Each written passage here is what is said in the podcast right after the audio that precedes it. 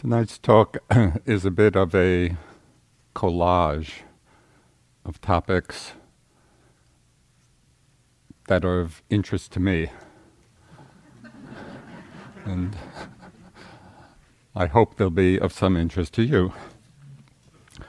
and I want to start with a quote by John Lennon, which is only peripherally related to the talk. When I was five years old, my mother always told me that happiness was the key to life. When I went to school, they asked me what I wanted to be when I grew up. I wrote down happy. They told me I didn't understand the assignment. and I told them they didn't understand life.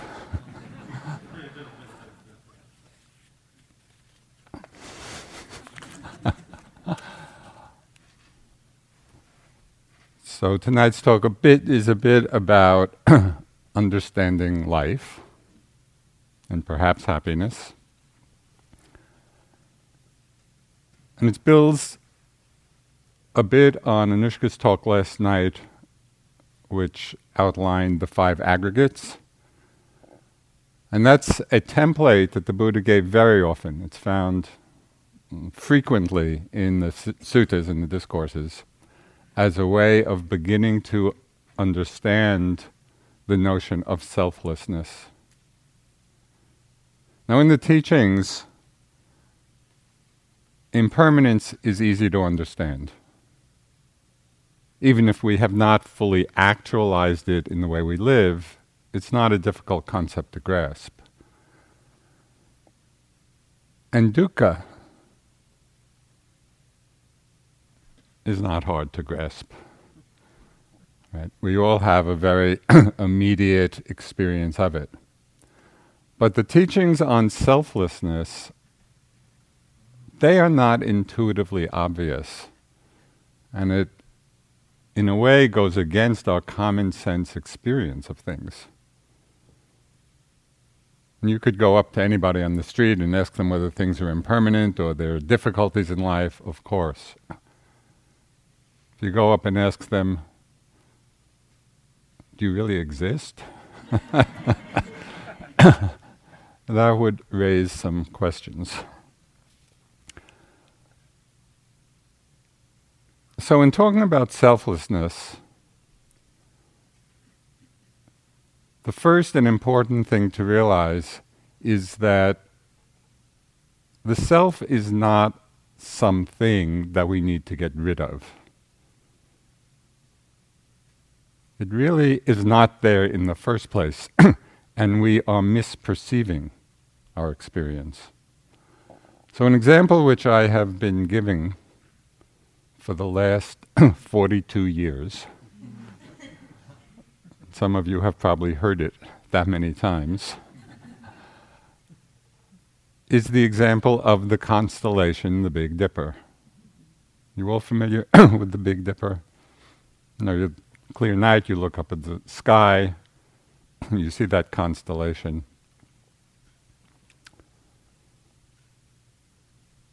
So what is this? The sixth, or sixth or seventh day of the retreat.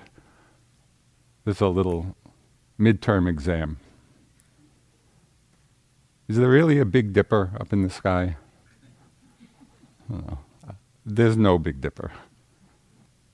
Sorry.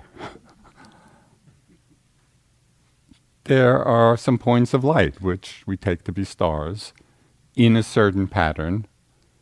We see the pattern in a certain way. You know, we give it the name Big Dipper. But when you realize that there's no Big Dipper, does anything change in the sky? No. Everything is as it always was. We're just seeing it more clearly in the sense we're seeing it free of concepts. And it's not to say that the concepts are not useful, because if you happen to be in the middle of the Pacific Ocean navigating a canoe, the Big Dipper points to the North Star, and you can navigate that way. So concepts can be useful, but it's important to realize that it is a concept. So the self is not something we need to get rid of. It's not there in the first place. Self is like Big Dipper. The real question and source of investigation is how the sense of self is created in the first place. what are we doing in our experience that gives rise to the feeling of or the sense of self, which we all have, and we live in that realm? So, over these last days, we've been talking a lot, and I think you've experienced very often that as experience unfolds, we have the tendency at different times and often frequently to identify with what's arising as being I, as being self. And it's that mental process of identifying with that creates that felt sense of self. So, my body, or I'm feeling these sensations my thought, my emotions.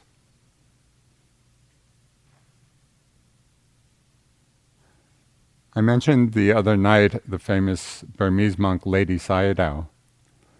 And at one point in his writings, he listed, it was a long list of very common experiences,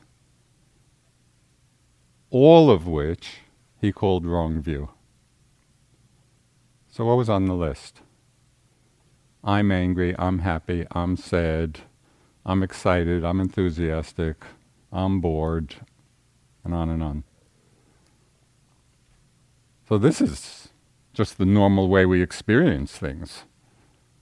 What's wrong view? The I. Claiming these emotions as being self, as being I, rather than seeing the experience as anger angers, and fear fears, and love loves. Each quality is expressing its own nature. None of them belong to anyone. So you might have seen over these last days and gotten a glimpse that yes, sensations come and go, and I can sometimes be with them and not personalize them. And perhaps you've seen thoughts arising and passing away and beginning to get a sense that they're coming from the person behind you. and, and they're not really yours. And perhaps you've had a sense with different emotions, you know, that you see how they arise out of conditions and pass away, and perhaps get a sense of the selflessness of them. But the hardest place to understand selflessness, to deconstruct that sense of I, is in our relationship to consciousness, to knowing. Because even as we see all of these other experiences arising and passing, and perhaps getting a glimpse of the non self aspect, still there's this strong feeling I'm the one knowing it all. And, and so we create that sense of the observer or the witness. And that's, that's where the I resides. And you could think of consciousness or awareness or knowing as the last hideout of self. That's, that's the most difficult place to see clearly without identifying with it. So, tonight I'd like to talk about four different ways of working with knowing, working with consciousness, with awareness, in ways that could help us understand it without taking it to be I, without identifying with it. And these different ways come from different traditions. Different Buddhist traditions have different methodologies for understanding this. So the first one is a very classical teaching in the Theravada tradition, and it's the understanding that in every moment, two things are happening there's knowing and an object arising simultaneously. So, what is hearing? There's knowing of a sound. What is seeing? Knowing of a sight, knowing of a smell, a taste, knowing of a sensation, knowing of a thought. And our experience, and this is one of the insights that happen in the course of Vipassana unfolding, our experience is this pairwise progression of knowing an object, knowing an object, knowing an object, knowing an object. Now it's important to, to understand that the knowing and the object are distinct but not separable. So they're two different things. So this is a rather uh, strange example, but if you lifted the arm of a corpse, if it could still move, the movement would be there. The physical, the physical sense of movement would be there. But is there any knowing? As far as we can tell, not. You know, the corpse doesn't know anything. And yet the physical movement is there. So when we move our arms, there's the same movement, but something else is there as well, which is the knowing of the movement. So far, so good? no, just knowing an object. So it's arising simultaneously. You can't separate it, but it's two distinct phenomena. So it's kind of like when you look at this, this has both color and form. Right? But are color and form the same thing? No. They're two distinct aspects but you can't separate. The color is always in a form, and the form has a color. So they're two inseparable but distinct aspects. This mind body, this process of knowing an object is like that. They're arising simultaneously. We can't separate them, but they are distinguishable. And so when you're sitting or walking, you might give emphasis to really seeing and examining or just recognizing that in any moment, this is what's happening. There's a knowing and an object. Knowing and an object. You, you're taking a step, there's the movement and the knowing of it. Taking a breath, there's the sensations and the knowing of them. As the mindfulness gets stronger, we begin to see with greater and greater clarity this process knowing an object, knowing an object, knowing an object, knowing an object, very quickly arising and passing. This is a very uh, important stage in the progress of insight because it is the first real glimpse of selflessness. We see that all that there is is this progression of knowing an object, knowing an object. It's not that it's happening to someone. What we are is this process of knowing an object arising and passing, arising, passing, arising, passing. And so it gives a real taste of the selflessness of consciousness because we see that it's actually arising and passing in each moment. So, this is one way into beginning our understanding of not being identified with knowing, not creating a knower. Okay, so that's one avenue in. Another avenue is to see the constructed nature of consciousness that knowing or consciousness arises out of causes. And the Buddha laid out pretty clearly what the causes were for consciousness to arise. So I first kind of explored this particular aspect. I was, out, I was on retreat at the Forest Refuge in Barre. And I was in the dining room, I was eating, and I made a little thought experiment. And I just, this is a little sidebar. Even though we encourage you not to get lost in thought,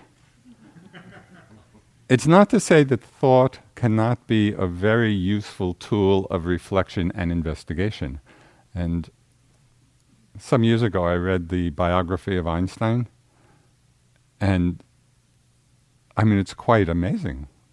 His brilliant understanding of the nature of the universe, all thought experiments. Right? He wasn't, he wasn't an experimental physicist. It was this amazingly creative and intuitive understanding that came through a thought experiment. So, my own thought experiment in the dining room of the Forest Refuge does not quite rise to the level of Einstein, but it rises to the level of Goldstein.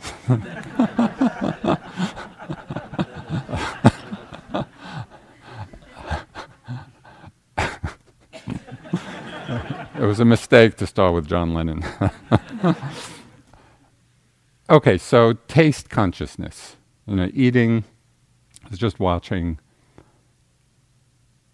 and just that, just the process of eating. I don't know whether you've uh, really paid attention, but it's amazing what the tongue does. It is the strangest organ. it's like this this thing in the mouth. uh, I've been told, I'm not sure this is true, that the tongue is the strongest muscle in the body. Does that?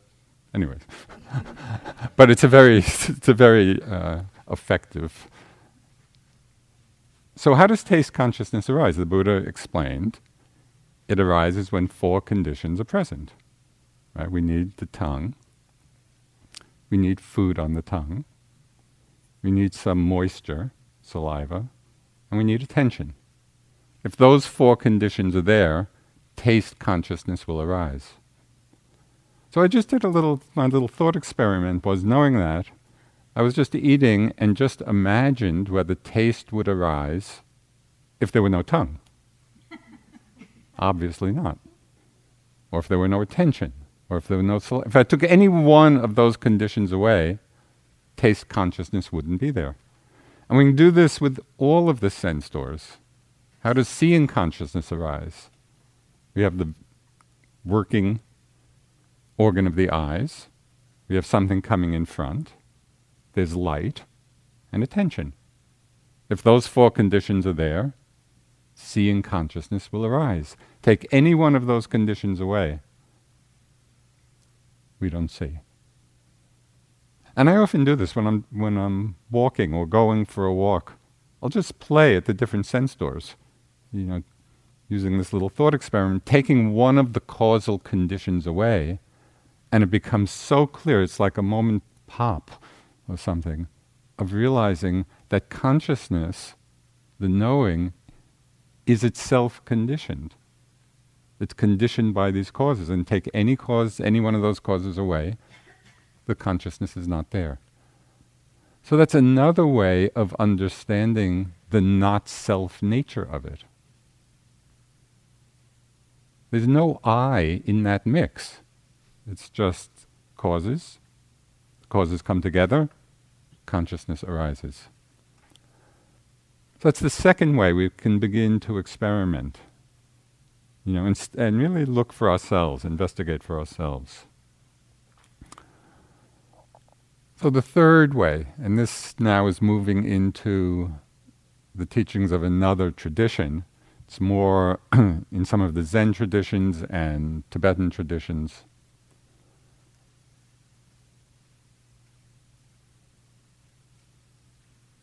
Where the suggestion for investigation is to look for the mind, to look for the knowing, to look for the awareness, and see if you can find it. There's a very famous uh, Zen uh, dialogue, actually from China, Chan.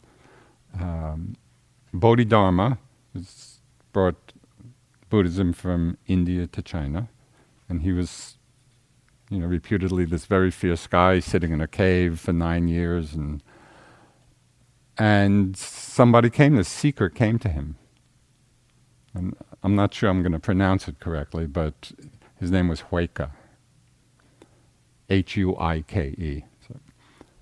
and Huike was in great distress, and at first Bodhidharma was just ignoring him and as this rather weird legend goes, he cut off his arm to show his sincerity. so Bodhidharma agreed to come out of his cave. We're much easier. and Huike says, you know, Venerable Sir, I'm in such distress. I'm suffering so much. Please pacify my mind. Now, before I proceed, the dialogue goes back and forth a couple of times, and the end, it sounds like uh, a little witticism, and so people often just take it on that level, but it's actually a profound truth.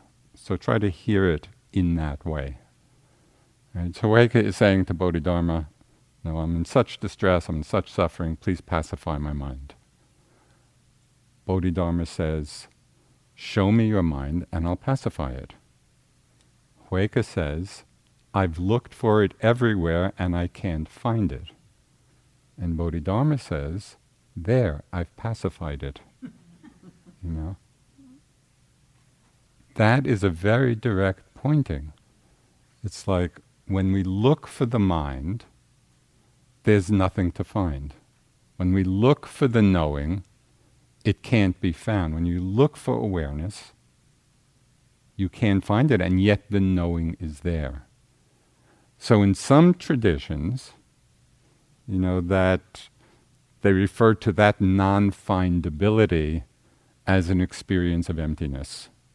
And different traditions use that term emptiness in different ways. But it's very interesting. It's when you're sitting, uh, enjoy doing this a lot with sound. You know, so if, if I'm sitting and sounds are just arising, sometimes I'll ask myself the question can I find what's knowing the sound? I know I'm knowing it because I'm hearing. But then when I look to see, can I find what it is that's knowing? There's nothing to find, even though the knowing is there. So again, when we begin to experience the non findability of awareness, of knowing, that's another doorway into understanding its selfless nature. There's nothing there to find, even as knowing happens.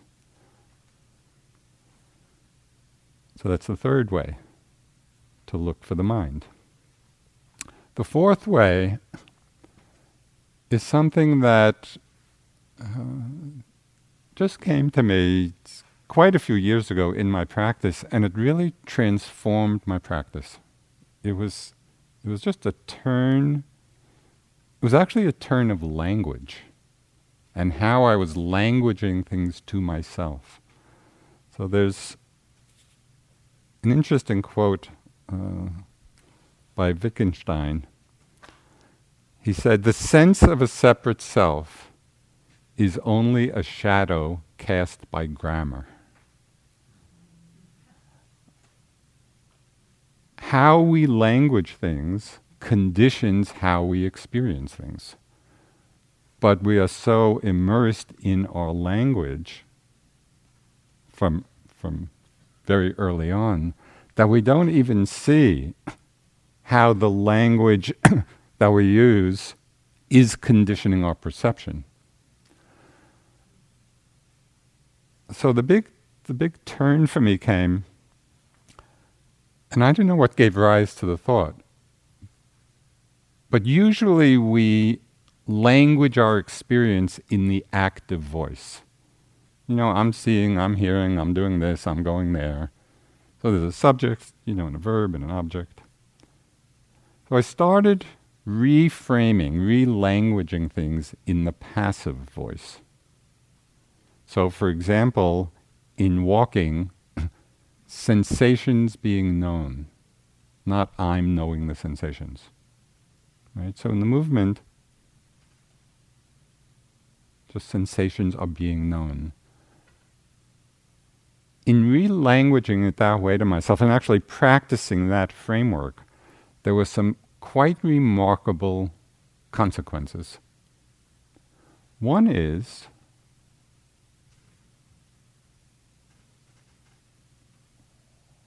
that the things, everything is being known completely effortlessly.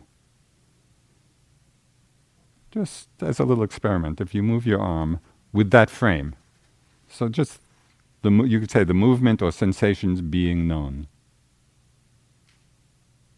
Aren't they being known just as you're moving? And you can move fast, you can dance, or you can move really slowly. And they're just being known. All by itself. It's completely effortless. And not only is it effortless, begin to see that experience is being known exactly in the moment of its arising the knowing doesn't lag, it's not ahead, it's precisely as it's happening, it's being known. And no one's doing anything.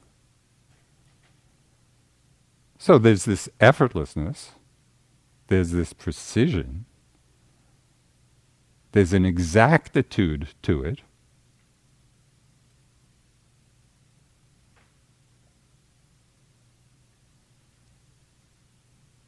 So I would experiment with this a little bit, if you're interested, to just both in the sitting, you know, the sensations of the breath being known.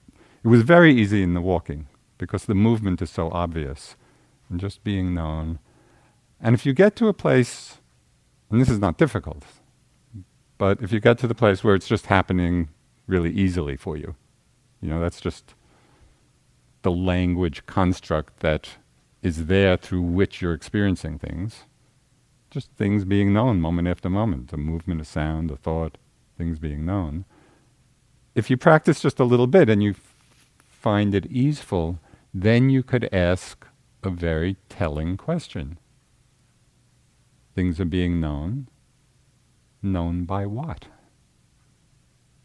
Right? And so it's turning the attention back towards the knowing and again, we find the same thing as Huike. Known by what? There's nothing to find, and yet the knowing is there. So, this is the great mystery of awareness, the great mystery of consciousness. This passive voice construction and practicing in that way can give a very immediate sense of the selflessness of the whole process, the selflessness of knowing. No one's doing anything. The great uh, contribution of the passive voice, which is generally unacknowledged in society at large, is that there's no subject. Right? It takes the subject out of the picture. And so we're just in this experience of things being known moment after moment, being known effortlessly. No one's there. And some people might call that a non dual awareness, right? or selfless, selfless awareness, because there's no subject, there's no I in that experience. So that's another way you can begin to explore this. Okay, just a quick recap. Four different approaches to beginning to explore the selflessness of consciousness, the selflessness of awareness. One is that insight into the fact that this process is just a sequence, a pairwise progression, moment after moment, knowing an object, knowing an object, knowing an object. And you can really be with your experience in that way. Notice this. This is how it's happening. So you don't have to create it. It's just to notice that in every moment, that's what's happening. And that's all that's happening. And that it's not happening to someone. What we are is that process knowing an object, knowing an object. Causes and conditions to see how consciousness arises because of different causes, and you can check that out, as you know I mentioned in different examples. You might play the role or the little dialogue in your mind of Bodhidharma and Huike. You know, and sometimes I'll use that that dialogue. If I'm going along and my mind is disturbed by something or you know, just caught up in something. And being very familiar with that whole dialogue of, you know, I'm suffering and please pacify my mind, show me your mind, nothing to find, already pacified. So I've just use the shorthand when I'm right in the middle of something. I'll just say to myself, already pacified. You know, and it reminds me that look for the mind, there's nothing to find. In that nothing to find, there's no problem. And uh, just a little phrase that a Sri Lankan monk once used. He said, "No self, no problem." You know, and we can drop into that space, even if it's just for a few moments at a time. So already pacified, and then the fourth is that practice of reframing your experience as you're going along in that passive voice of just different things being known. I would highly recommend, particularly this last one, because once you settle into that frame, the practice becomes so effortless. We've taken the I out of the whole process the I which is struggling to be mindful and struggling in whatever way you struggle. It's just things are being known moment after moment. So there's a great lightness and ease in that way of practice. Okay, second second part of the collage. This first one had to do with how not, or practicing investigating, not identifying with consciousness, seeing the selfless nature of awareness. the second topic of interest actually arose just in my last retreat. You know, over the winter, I was sitting for about six weeks. And a line of the teachings came to mind, which I mentioned in the earlier talk.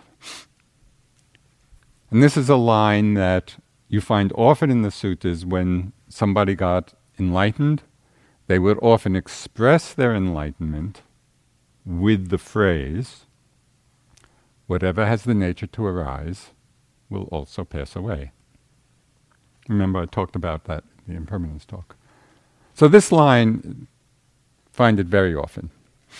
So, I was sitting, and it came to mind and usually I would read that line simply as a description. You know, people describing the nature. Whatever has the nature to arise will also pass away. Yeah, got that. But in this particular setting, I took that line more as an instruction. And so, right in the sitting, and I was just there, sitting in the flow of experience, you know, different sensations and sounds and thoughts, just all the experiences of our practice. I was there in the flow of it. And I dropped this sentence right in the middle. Whatever has the nature to arise will also pass away. And something quite unexpected happened.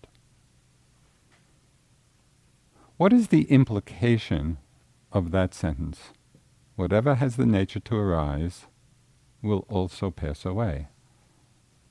when I dropped it right into the middle of my practice, it became crystal clear that there is nothing to want. Because whatever I might want will also pass away. And in the context of meditation, there's a phenomenon that is very common. Probably most of you are practicing in this way, and certainly I, I've seen it in myself very, very often. Being in the flow of experience, but with a slight leaning into the next moment. It's like we're with the breath in order for the next breath, or we're with a sensation in order for it to unfold in a certain way, or we're with an emotion for something. That there's what I call the in order to mind. We're with this in order for something. So it's it can be very subtle. It can be the subtlest energetic leaning into the process. And the Buddha called this in the second noble truth. We talked about the cause of suffering, which is craving. The first kind of craving we're very familiar with is just the craving for sense pleasures. But the second is more subtle and more pervasive. He called it craving for becoming. Right? So there's there's a wanting something to happen. Right? This is leading someplace. When I drop this line in, it's whatever has the nature to arise will also pass away. It's like there is nothing to become. Because whatever it is will also pass away. And so for that moment, the mind just stopped that forward lean. It was psh. And the Four Noble Truths in that moment became so clarified, it became so clear that this craving for becoming, even on a moment to moment level, is what keeps us on this whole whirlwind of samsara. It's like we're craving the next moment, and the next moment, and the next moment and it illuminated the essence of the practice. And this is, if you get this, you've got everything. the essence of the practice is not becoming anything. It's not having some new meditative experience. It's not because whatever has the nature to arise is also pass will also pass away. The essence of the practice is in not craving anything. It's that dropping back into not wanting. So this was this was a very kind of surprising. I, was, I had no idea that this would come just from dropping that phrase into my mind. So you might want to experiment with that. Do you have that sense of, as you practice, how often there's a leaning, just a, we're with this in order for something? You know, and that's, we think that's what the meditation is about. You know, to become something. But the freedom isn't exactly the opposite. The freedom is in not becoming, not craving. So that that we can do any time. You can touch the deepest aspects of the practice in any moment. When you realize that it's it's this this is the move, not that.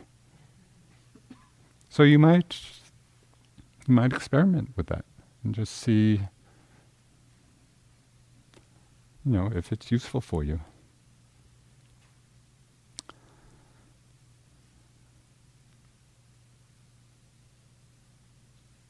Okay, that's the second part of the collage. Right. Whatever has the nature to arise will also pass away, and really using the implications of that very profound statement. Right? It's not just a throwaway line. It's pointing to the very essence of the practice. The third aspect uh, came from reading a series of talks by a Sri Lankan monk named Nyanananda. And he's a very revered monk in Sri Lanka. Deeply, deeply immersed in the suttas and the texts, knows them perfectly, and very accomplished in his practice. So he gave a series of lectures. I think it was, I don't know, something like 36 or 37 lectures on Nibbana. So I thought, oh, this will be interesting. It was a mind stretch. You can Google, you can go to Ajahn Google, Nyanananda, and they're all online. It's amazing. You, you, know, you want 37 lectures on Nibbana? There, there they are. They are a mind stretch. I mean, he was talking about the Dharma in ways that were so uh, unusual and so subtle. Really had a uh, really needed to be reading it uh, when I was in a very quiet practice space to let the words, to try and really understand them. But in all of those lectures, he, there's one image he used, uh, which I found very useful in my practice, and that's what I want to mention this evening.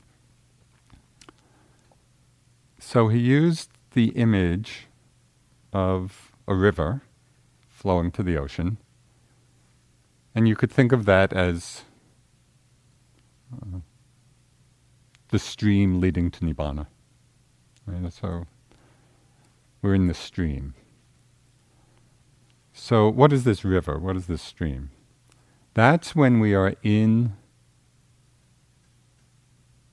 the flow of impermanence. Right? When we're just, you know, we're just in our experience and in that flow of things arising and passing, arising and passing, and just going along you know, and there are no obstructions. So we're in the flow, we're in the current. And in fact, that is the current leading to Nibbana. And then he used the example if the current of the water hits an obstacle, like a rock or something, so what will happen as it goes over the rock, you know, it creates a little vortex and sometimes an eddy, you know, where the current goes in the opposite direction to the main flow.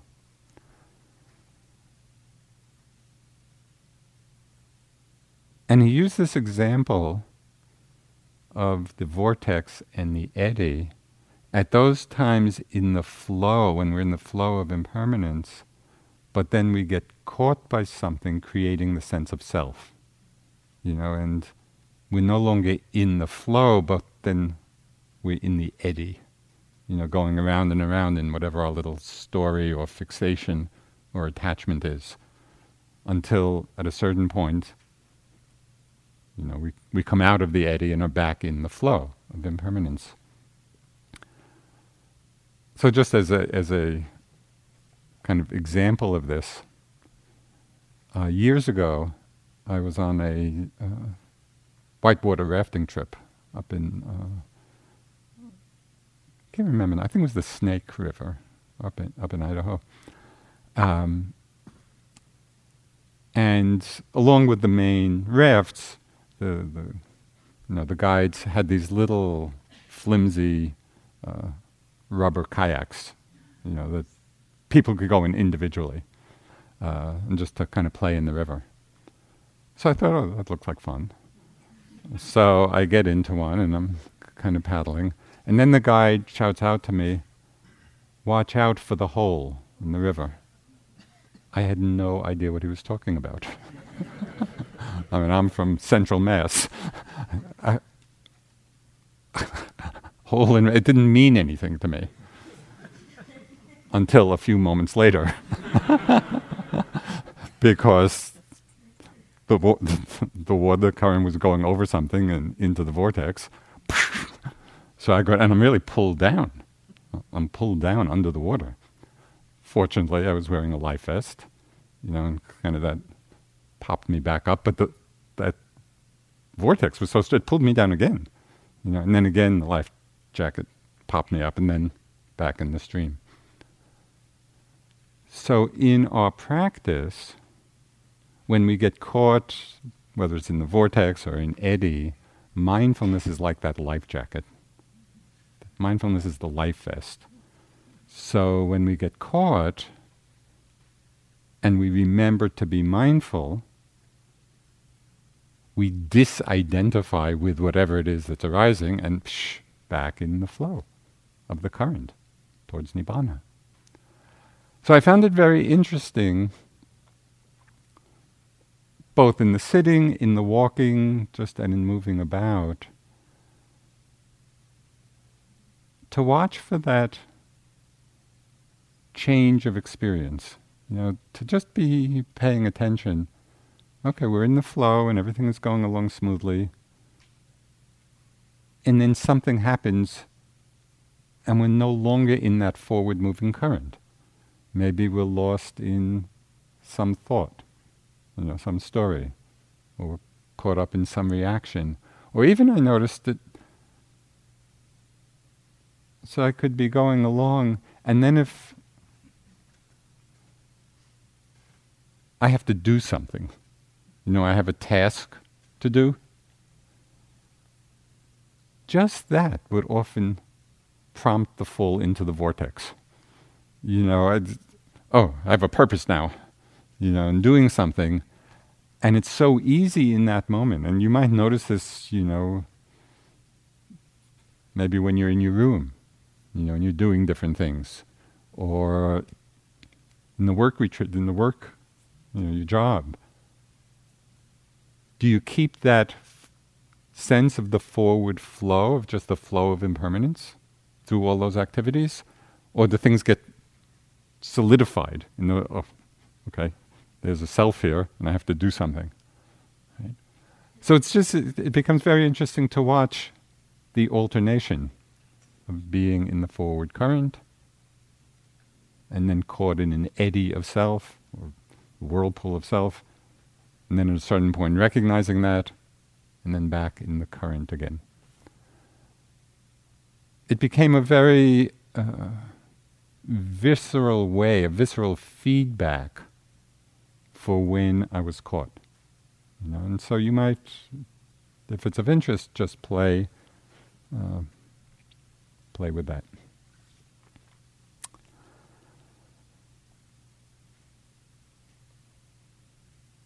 Okay, this is the last of the the list of the collage.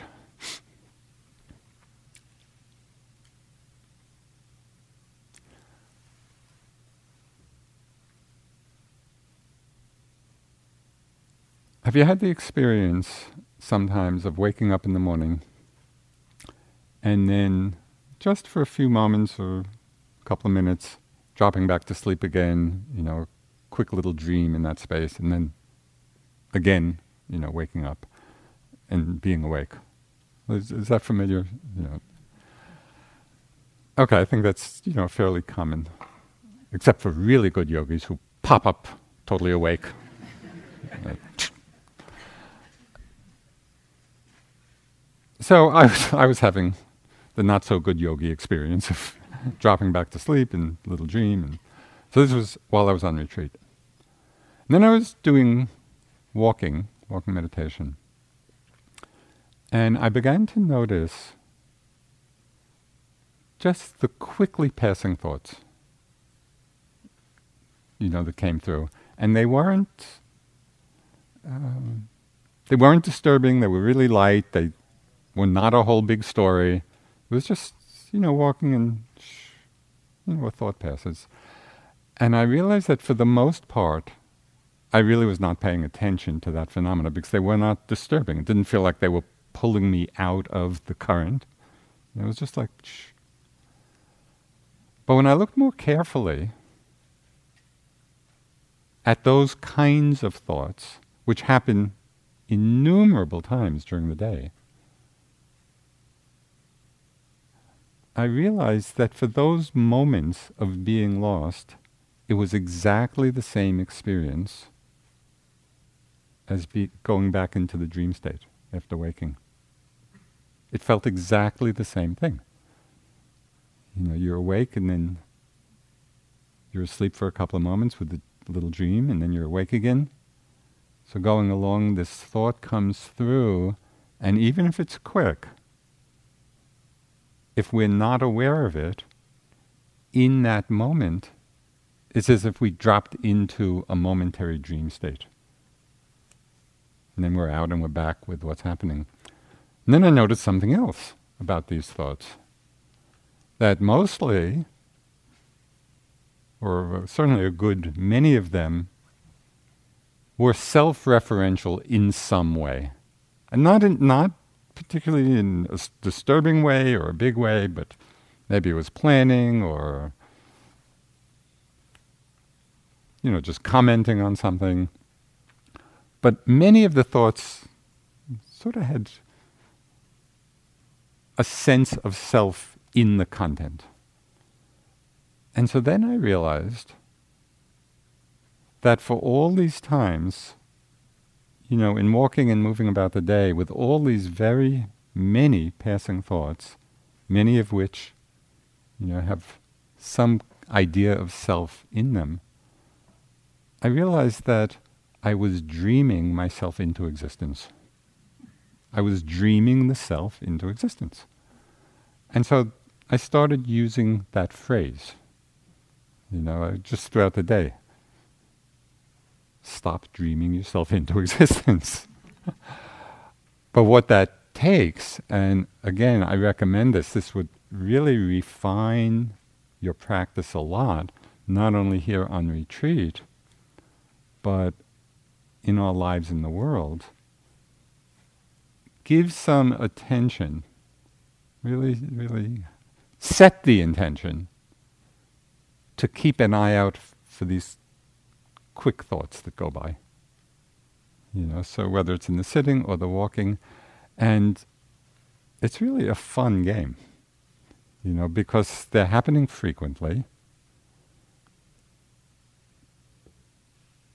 So it wakes us up frequently if we're actually paying attention to them. And it becomes so clear that when we're lost in a thought, we're in a dream. You know, it becomes it becomes so clear through the observation of that process. Uh, so this is another suggestion for practice. Uh, and it's another way of understanding or tapping in to the experience of self selflessness because so much of the sense of self comes in these dreamlike thoughts. We are dreaming the self into existence. And so, in that sense, when we're paying attention to that, we are really waking up from the dream.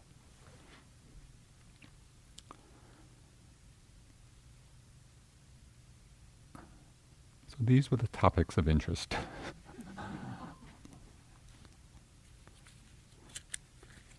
I'll just close, I think, with a little uh, reading from uh, Dilgo Khyentse Rinpoche, who was one of the, the greatest of the Tibetan masters of the last century. Uh, and his writings are just profound and clear and he's brilliant teacher. He said, The idea of an enduring self has kept you wandering helplessly in the realms of samsara for countless past lifetimes. The idea of an enduring self. It is the very thing that now prevents you from liberating yourself and others from conditioned existence. If you could simply let go of that view of I, you would find it easy to be free and to free others too. Use any practice you do to dissolve this idea of I and the self oriented motivations that accompany it. So that, that's really an important line there. As long as that sense of I, sense of self, is there and strong, so many of the motivations in our lives are rooted in that self center. Use any practice you do to dissolve this idea of I and the self oriented motivations that accompany it. And this last line is really applicable. Even if you do not succeed in the beginning, keep trying. Right? So, you know, at one point at our center in Barre, the Insight Meditation Society, we received a letter addressed to the Instant Meditation Society.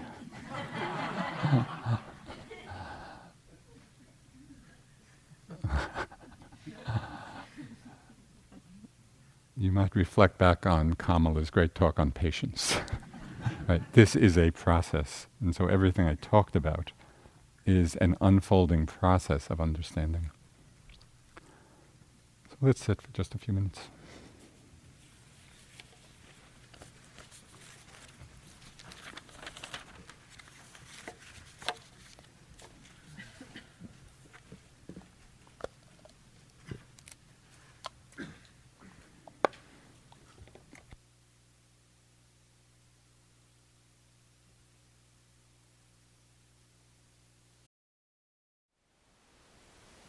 Thank you for listening. To learn how you can support the teachers and Dharma Seed, please visit dharmaseed.org slash donate.